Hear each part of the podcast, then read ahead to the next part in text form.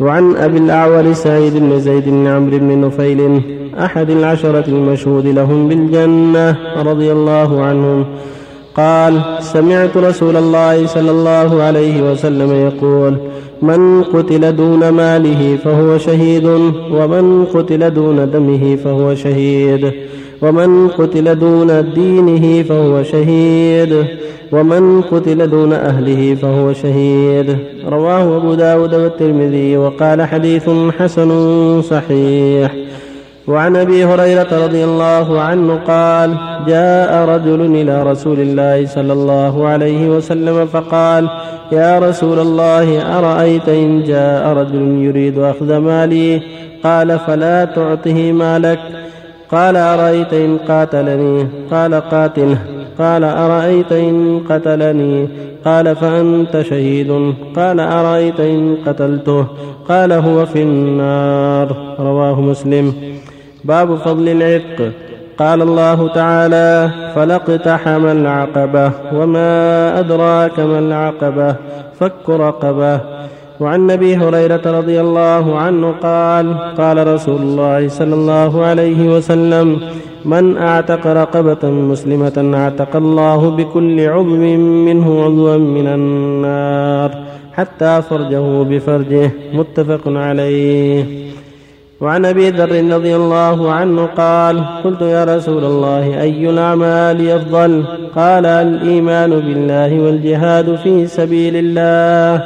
قال قلت أي الرقاب أفضل؟ قال أنفسها عند أهلها وأكثرها ثمنا متفق عليه. بالله التوفيق صلى الله وسلم. على رسول الله. وعلى آله وأصحابه ومن اهتدى بهداه. أما بعد فهذان الحديثان حديث سعيد بن زيد الذي بعده كلاهما يدلان على فضل الشهادة وأن المظلوم شهيد. من قتل مظلوما فهو شهيد ولكنه يغسل ويصلى عليه بخلاف شهيد المعركة شهيد الكفار الذي يقاتل الكفار ويقتل في المعركة. هذا لا يغسل ولا يصلى عليه سنة. أن لا يغسل بل يدفن في ثيابه ودمائه كما فعل النبي صلى الله عليه وسلم بشهداء أحد. أما الشهداء الآخرون فإنهم يغسلون ويصلون عليهم ومن هذا قوله صلى الله عليه وسلم من قتل دون ماله فهو شهيد. ومن قتل دون دينه فهو شهيد. ومن قتل دون أهله فهو شهيد. ومن قتل دون نفسه فهو شهيد. فالإنسان إذا تعدي عليه قتل مظلوما فهو شهيد. وهكذا المبطون يموت بالبطن أو بذات الجنب أو بالطاعون أو بالغرق كما تقدم في الأحاديث. وأفضلهم الشهيد في سبيل الله أن يقتل في الجهاد في سبيل الله. والحديث يقول صلى الله عليه وسلم لما جاءه رجل قال رسول الله أرأيت أن أتاني شخص يريد مالي؟ قال لا تعطيه مالك. يعني بيغصبني مالي قال لا تعطيه مالك قال أرأيت إن قاتلني؟ قال قاتله. إذا صار يعني يريد أخذ مالي بقوة قال قاتله. قال فإن قتلني؟ قال فأنت شهيد. قال فإن قتلته؟ قال فهو في النار. لأنه ظالم متعدي والمعتدى عليه مظلوم فهو شهيد. وفي هذا الحذر. من ظلم الناس والتعدي عليهم وأن المظلوم له سلطان على الظالم بأن يدافع عن نفسه. إذا دافع عن نفسه ولم يندفع الظالم إلا بالقتل قتل. فإذا أراد أخذ ماله ولم يندفع إلا بالقتل قتل. أو أراد قتله سفك دمه ودافع عن نفسه فإن قتل فهو شهيد وإن قتل من ظلمه فلا فلا شيء عليه. وهكذا من أراد زوجته أهله بالفاحشة وأبى أن يندفع يستحق القتل. ولهذا من قتل دون أهله فهو شهيد.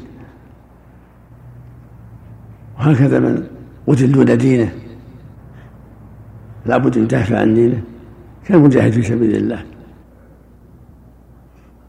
والحديث الثالث والرابع من يتعلق بالعتق. العتق من أفضل من أفضل القربات قال جل وعلا فاقتحم العقبة وما أدراك ما العقبة فك رقبه أو إطعام في يوم المسجد فالعتق فك رقبه واقتحام عقبة. فهي من أسباب العتق من النار عتق الرقاب من أسباب العتق من النار. ولهذا يقول صلى الله عليه وسلم من أعتق مملوكا له أعتق الله بكل عضو من عضو النار حتى فرجه بفرجه. يعني من أسباب العتق من النار أن تعتق الرقاب مملوكه لك. بالملك الشرعي بالسبي أو نحوه كالشراء وأصل الرق هو السبي يسبى من المشركين. فيسترقه المسلمون أولادهم ونساؤهم واسراهم ثم يبيعه المسلم يبيعه المسلمون. قيل يا رسول الله أي الإسلام أفضل قال إيمان بالله وجهاد في سبيله. يا رسول فأي الرقاب أفضل قال أغلاها ثمنا وأنفسها عند أهلها. فأغلى الرقاب أعلاها ثمن وأنفسها عند أهلها يعني شجاعته ودينه وعلمه وفضله. كل ما كان أغلى لصفاته الحميدة صار أفضل. وهكذا في الإبل والبقر والغنم. ما كان أغلى وأنفس هو أفضل في الضحية والصدقة. وفق الله أحسن الله إليك لو مثلا شخص رأى مثلا أحد يعتدي على عرض امرأة مسلمة لو دافع عنه ثم قتل. شهيد. شهيد؟ يعني مظلوم. ولو قتله وقد قام بحق. المقتول ظالم. ولو قتله المقتول في النار. الظالم يتعدى على حرم المسلمين. ظالم نسأل الله. العافية أحسن الله يعني متوعد بالنار وتحت مشيئة الله. لو قتل أحسن الله إليك مثلا دفاع عن المرأة مثلا. القاتل مجتهد مأجور والمقتول الذي قتل على إقدامه على الفاحشة ومنعه من الفاحشة مستحق للنار كما جاء في الحديث. لظلمه. نسأل الله العافية. لو كان الصائل يندفع بغير القتل يعني. يدافع بالأسهل فالأسهل بالأسهل بالضرب بالكلام الوعيد. فإذا لم يندفع له القتل ساغ له القتل. أحسن. فاتقوا الله ما استطعتم. بالنسبة للعتق أحسن الله في هذه الأيام يكاد يكون يعني متعذر. نادر نادر إلا بالتوارث شيء قديم. لكن يوجد. لكن إذا قام الجهاد الحمد لله الله يقيم على الجهاد. لكن موجود يا شيخ في بعض الأميال يوجد يوجد في موريتانيا شرع منهم جملة. موريتانيا. بالتوارث. نعم. أحسن الله إليكم يا شيخ. ما معنى قوله ولا شرطان في بيع؟ على ظاهره عند جمع العلم وأخر أول أولها على بيعتها في البيع يعني.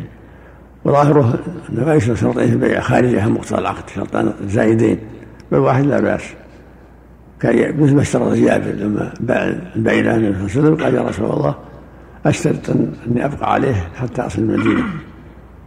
فأعطاه النبي شرط.